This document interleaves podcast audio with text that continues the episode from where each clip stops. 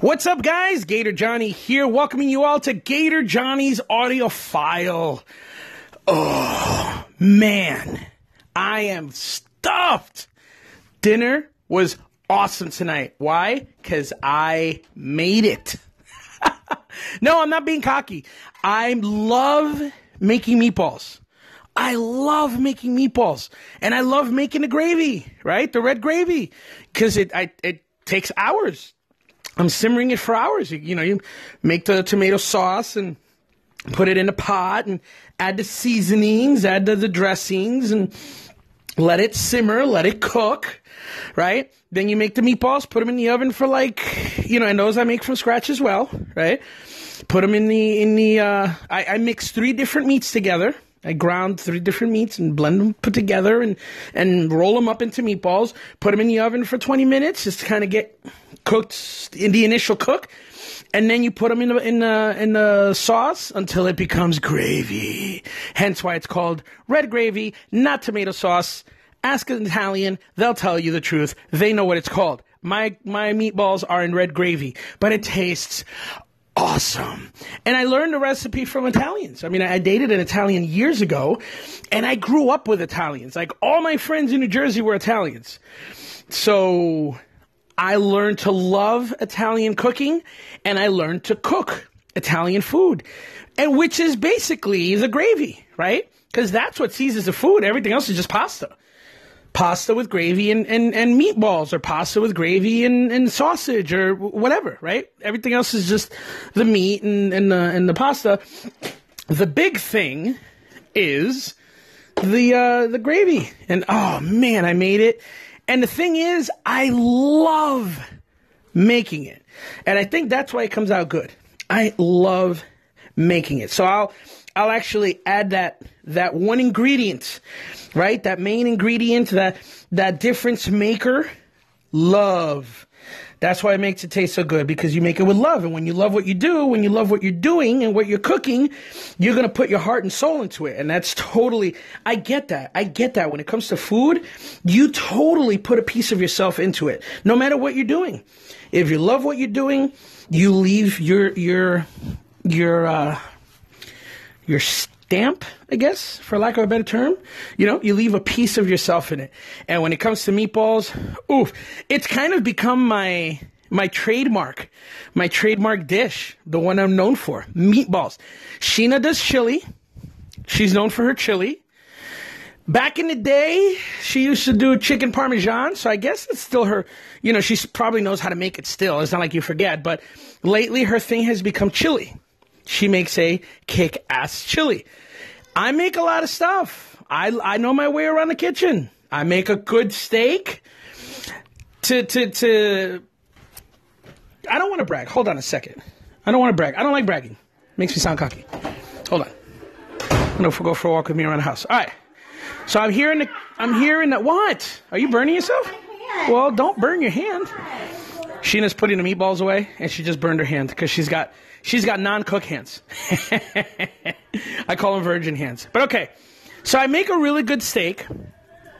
My steak is so good, and I came here to talk in front of you because I didn't want to brag. I didn't want it to sound like I'm bragging, because I don't like being cocky. Not when I'm seriously talking.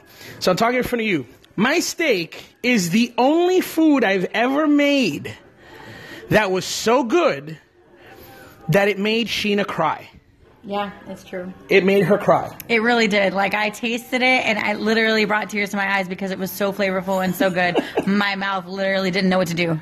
Well, we grew up, in this sense, we're very much alike, because we both grew up with parents who didn't really make steak, didn't really understand steak.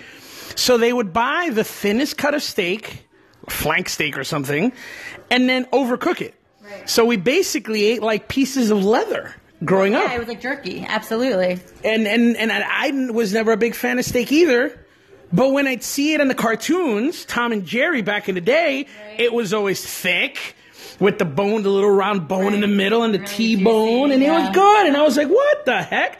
So when I grew up and I started cooking on my own, I started buying different cuts of steak, London broil, chuck steak, and started playing around with it. And that's when I realized this is what it's supposed to be.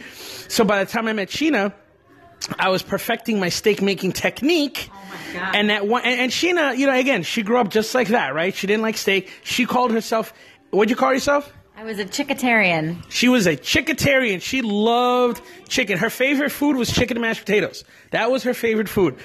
Until one day I made her my steak. And she, you know, she ate it. I mean, she was like, all right, I guess, right? After having all those bad experiences with it. She takes that first bite. She closes her eyes. Inhales deeply. Her chest expands, inhaling like like gold dust, like gold dust. And then she swallowed, and when she opened her eyes were there were tears in her eyes. I was like, "Oh, is it not good?" She goes, "No, it's good. It's really good." I didn't even talk. You made me make fun of me. But no, I'm not making. That's what it was. And I was like, whoa, what? Like, my food made someone cry, but in a good way. Yeah, that's the first time that's ever happened to me. And I think that's the only time that's ever happened to me. I think that's the only time it ever happened to you. Now, you almost did that with lobster the first time. True. Because that's another food that Sheena, I guess when she was younger, she went to some, it was in Bushnell, some hillbilly lobster place probably. And, like, the lobster wasn't good, right? It was overcooked. It was chewy. And hard. It was really chewy. You couldn't swallow it. It just kept expanding in your mouth. Right, yeah. So that means it was overcooked. So she was, you know, whenever I talk about a lobster dinner, she was always like, ugh, lobster? Like, ugh, what? You like lobster? And I'm like, yeah, what? And she didn't get it. So I took her to a proper restaurant, to a proper lobster restaurant, and she didn't cry, but she did the same thing. She took that bite and she was like, oh, you definitely turned me into a foodie, and that's why I gained so much freaking weight since I've been married to you. Totally. You know, one thing I always promised her when we started dating, when you moved in, because now she was my responsibility. Now we live together, we're a couple. I told her, we may not be rich ever, we may not have a lot of stuff ever, but I will guarantee you will always have a roof over your head and food in your belly. And I've kept that promise, especially the food part. Yeah, and you've made me eat things that I never thought I would like, and I love them. So. Like squid. Oh my gosh, I love calamari. Love it. But yeah, I totally introduced her to a whole different world. Well, you know, you were 20 when I met you. Right. Just coming out of those, you know, teen years. God, I was 20. Like, thinking about that now that we have kids, like, 20 is so young. You were 20 years old. That's when we met. God, I've known you my whole life. Basically. And when she was 20, you know, just coming out of her teen years, dinner to her was going to Taco Bell. Yeah. And like, an expensive dinner was going to Sonny's. I remember the first time I ever took her out to eat, we went to Applebee's, right? Yeah. And she looked at the menu, and I think, like, her food was like $8 or something, $8.95. And she looked at me, she's like, oh, I didn't know we were going to go eat, like, at an expensive place. I'm like, we're not, we're at Applebee's. And she was like, my food's almost $10, like, because that was a lot back then. It was, yeah. For your station. Yeah, because, you know, you pay more than $3, then, like, you know, it's a date. and he, you know, and I was used to going out to dinner with the folks at the reptile park that I used to work at, and we would each spend like $50 on dinner, like, just on ourselves, you know. That was so weird to me. It's so weird to me now. It's like, if we spend $80, I'm like, oh, all right. That's awesome. Yeah, I know. If I spend $80 now, she's like, oh, that was cheap. Like, what? But yes, I've totally turned her into a foodie. You know what? I'm Hispanic, and food's important. Food, flavor. Flavor is important to a Hispanic, because everyone eats food, right? Like, Sheena's mom used to lay out a whole buffet, like, when we'd have, like, Thanksgiving and whatnot. So food is important to everyone, but Hispanic food, white food, totally different. Hispanic food, way more flavorful. I was going to say flavor and bland. Flavor and bland, that's right. And with Latinos, we got to have that flavor. Because that's what white people, we got to pass the salt. White people always got to have salt and pepper on the table because nothing is ever flavored. And Latinos don't add any salt. No. You never see salt on the table at a Hispanic party, ever. That's a good point. Hot sauce, you might find. Yeah. But never salt and pepper. That's a good point. You know, I never even thought of that. Yeah. But you're right. Yeah. You're right. There is no salt and pepper at the tables at any of my family's parties because you don't need it. If you want more, just add more sauce, add more gravy, add more, you know, whatever's there. But yeah, so flavor is important to a Latino. Salty or, you know, whether it's savory or sweet, whatever it is, it's got to be there and it's got to be a lot. And not too much. Like, it's not like it overdoes it, but like your mouth just bursts with flavor. So that's how I grew up, and I've turned her into that. And now not only is she used to some finer things when it comes to food, she's also used to eating. Like, if she goes to a party and there's no food, she's like, what the hell? Yeah, you talked about this the other day. I talked about this the other day, yeah. Like, she won't eat now before she goes out because she's expecting food. And I'm like, honey, it's your family's party. Like, it's not my family's party. Oh, that's right. Let's eat lunch. Yeah. But yes, food. The first time I had to leave a party and go eat, like, at Burger King or something, I was so upset. Like, after being married to you and stuff, and I didn't eat, and I was like, oh, well, they'll have food there. It's a party. And I go there, and they just have chips and then cake. And then me and the girls are starving, so we have to stop at, like, Burger King or something. And I'm like, what the heck? We just came from a party. Why did I have to go to this party? What's the point? For a birthday cake? Right? But, yeah, so I made my meatballs tonight, which is quickly becoming my signature dish. Every Monday night. Woo! Every Monday night. Meatballs. And tomorrow, yeah, I guess I'll say it now. Tomorrow, my first ever attempt at making bread. Woo! From scratch.